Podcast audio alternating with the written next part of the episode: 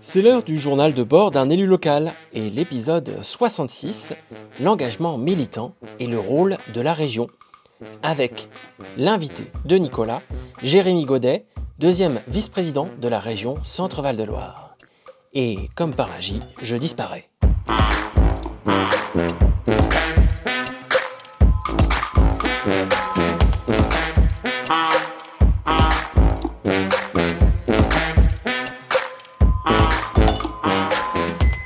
Salut Jérémy, salut Stéphane. Alors Jérémy et Stéphane, euh, vous êtes euh, mes invités aujourd'hui. C'est assez exceptionnel parce que euh, je suis sans Gaël Bernard. Mais c'est toujours exceptionnel quand on est là.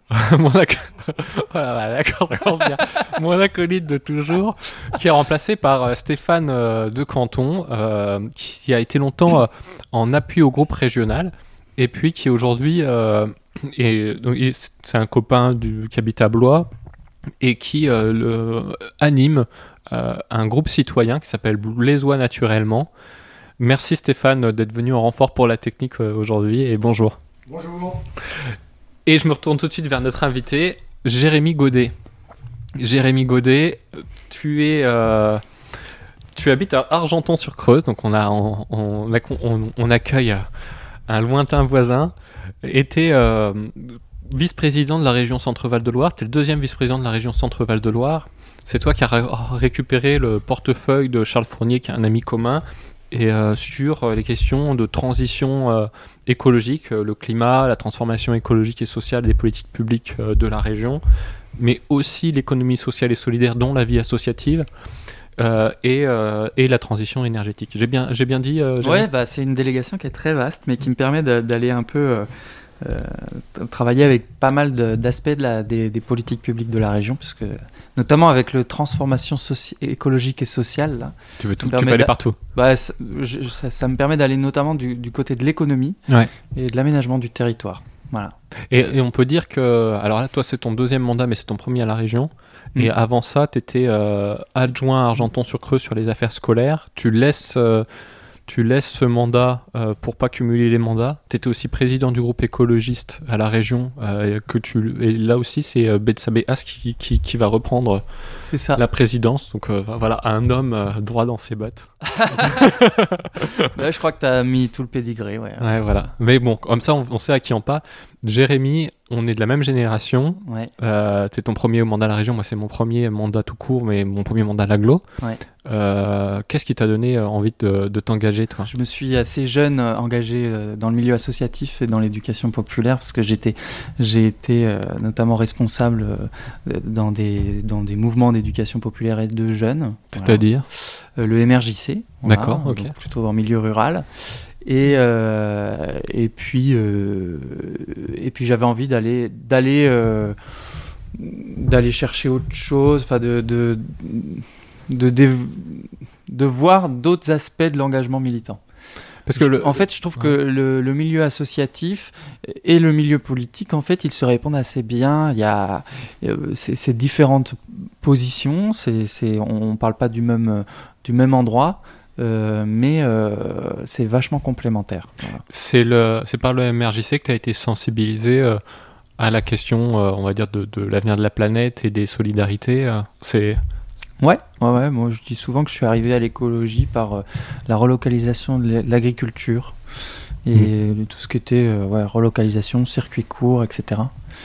Et ça, je l'ai, enfin, forcément, c'est au MRJC que je l'ai, que je l'ai appris, mais j'ai pas appris que ça. Au MRJC, ça, ça a été une, une sacrée école pour moi. Euh... Et pourquoi, pourquoi, pourquoi s'engager en politique? Qu'est-ce qui fait que tu as voulu quitter le milieu associatif pour aller vers l'engagement politique? Parce que je trouve que c'est assez complémentaire. J'avais euh, envie de. Je sortais donc d'un engagement associatif qui, qui, avait été assez lourd. Euh, j'avais envie de, de, de, voir autre chose. Voilà. Et puis, et, puis, après, ça s'est fait aussi avec des opportunités. On est venu euh, me proposer de d'intégrer le conseil municipal d'Argenton-sur-Creuse. Et j'ai dit banco. J'ai pas regretté. Voilà. Ça me permet de voir aussi le fonctionnement des collectivités. C'est pas tout à fait pareil. voilà. Et puis, euh, j'aime bien l'idée de faire des allers-retours. Euh, moi, je trouve qu'il y a besoin, quand on, quand on s'engage, euh, d'être par, parfois dans le mouvement social et puis parfois en politique, en responsabilité. Je, je trouve que et, c'est en faisant les deux en fait que, que enfin, l'un nourrit l'autre. Pour moi, c'est très important. Moi, je pense aussi que j'ai un parcours qui doit être, euh, qui doit être un peu en écho. J'étais euh, formé par les CMEA. Ah oui. euh, Pour, euh, sur les questions d'animation. Mm. Et puis, euh, je pense C'est pour ça que tu animes si bien euh, le podcast. Et je pense et puis je suis passé par l'école du paysage, qui était Mm. une école Ouais. qui pensait le monde avec le cerveau gauche très scientifique et puis le cerveau droit très artistique et puis qui Ouais. était beaucoup sur comment on s'ouvre sur le monde, sur tous les métiers, on comprend les choses dans leur globalité. Ouais. Et je pense que ça, ça aussi, ça a poussé mon mouvement où je me suis dit, tiens, en fait, celui qui décide quand même, celui qui a la capacité de faire bouger les lignes sur le monde, c'est le politique. Euh, et ça serait bien que, à un moment donné, si on veut changer le monde, faut passer. c'est- un bon levier. Et si en plus on veut dire aux politiques, ne le faites pas tout seul, mais redonner un peu les clés euh, au secteur associatif, aux gens qui font sur le euh, les trucs sur le terrain, c'est bien d'y aller justement pour pouvoir euh, prendre les clés. Et, Ouais, et aussi, euh, j'ai l'impression que sur ça, on se rejoint assez. Quoi. ouais, ouais, ouais, tout à fait. Je, je, D'ailleurs, toi, est-ce que tu peux me dire, pour toi, ça sert à quoi le, le- le- la région. En fait, explique-nous un peu, euh, c'est quoi les politiques régionales et ton, ton rôle en tant que euh, vice-président de région. C'est euh, à quoi ça sert un vice-président de région?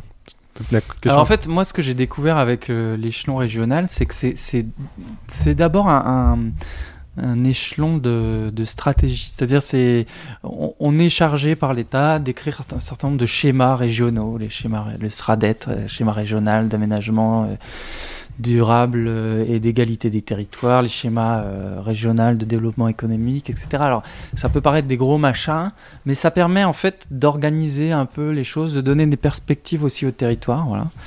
Euh, et, moi, ce qui m'intéresse dans, l'engagement que j'ai aujourd'hui, c'est de, de travailler à la question de la proximité de l'échelon régional.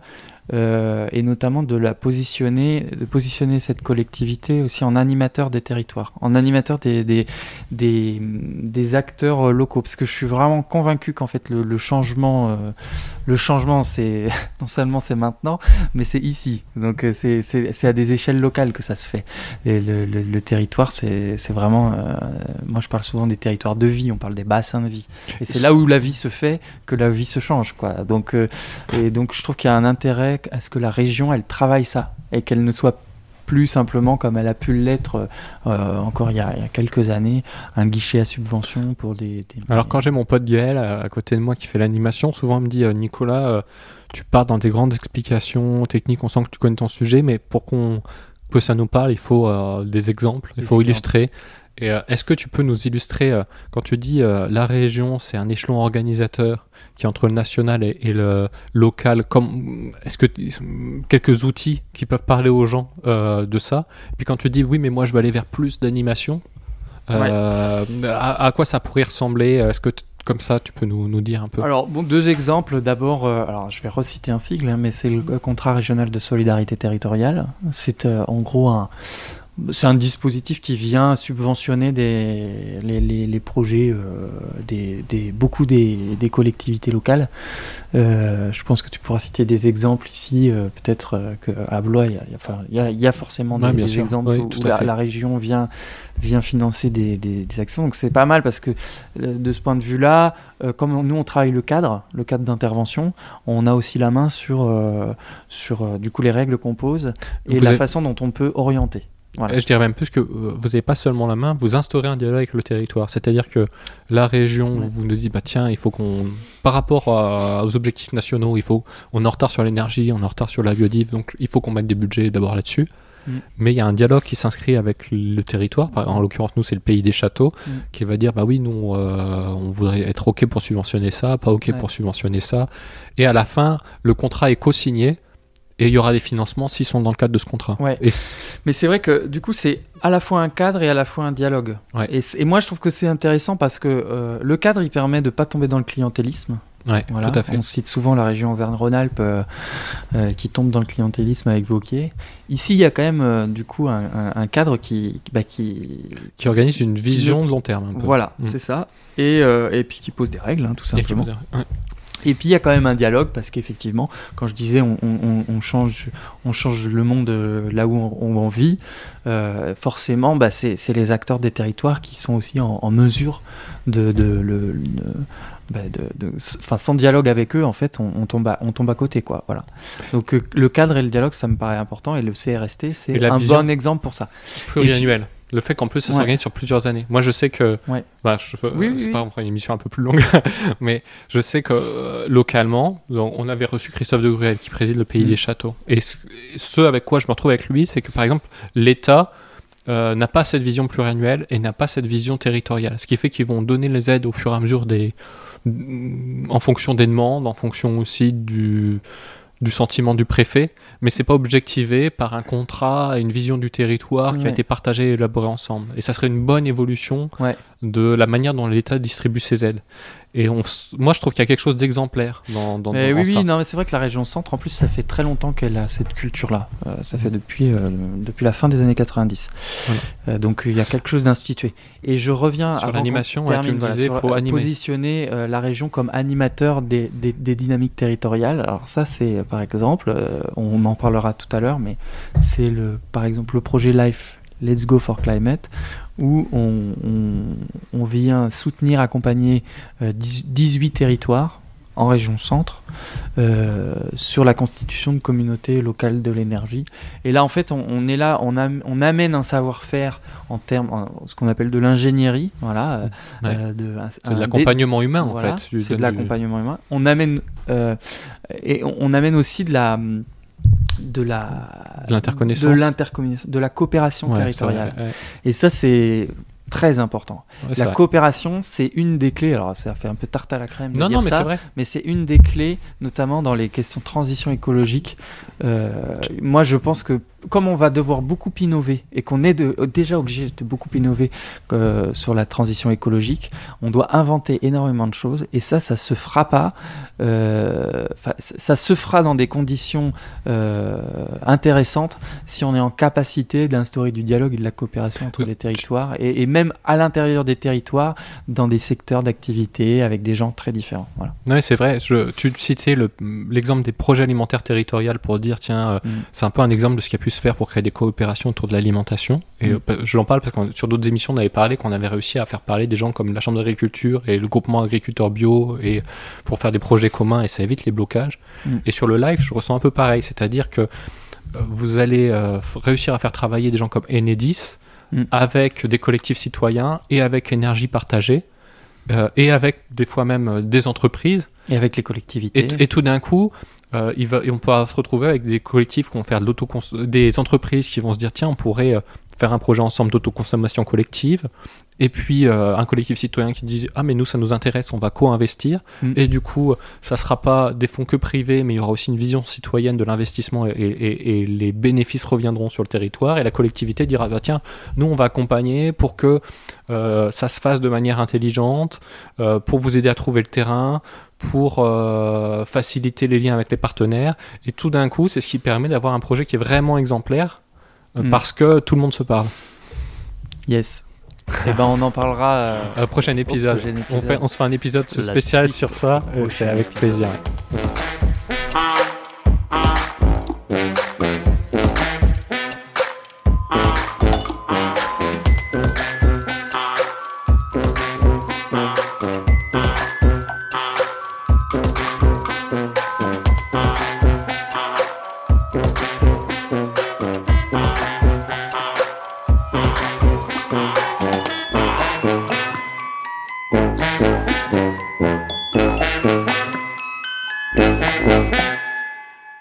Moi, c'est Nico et c'est mon premier mandat. Ton premier mandat de quoi? Je suis vice-président d'une agglomération et coprésident d'un groupe écologiste à Blois. Ah, Moi, je suis Gaël, on est potes, et tu m'as proposé de raconter ce mandat dans un podcast. Un journal de bord qui témoigne de la vie politique locale au fur et à mesure de l'actualité. Et on en a déjà fait 60. Vous pouvez les trouver sur toutes les applis de podcast à raison de 3 par mois. Les applis de podcast, c'est Deezer, Spotify, Apple Podcast. Et on est aussi sur la radio locale Studio Zef, Agitateur de fréquence. dans l'émission La Larniette, Euh, c'est 91.1, c'est ça? FM chaque jeudi. à 17h. Voilà, merci à tous, abonnez-vous et n'hésitez pas à venir m'en parler pour s'améliorer encore. Ciao ciao Ciao, merci. Ciao, ciao.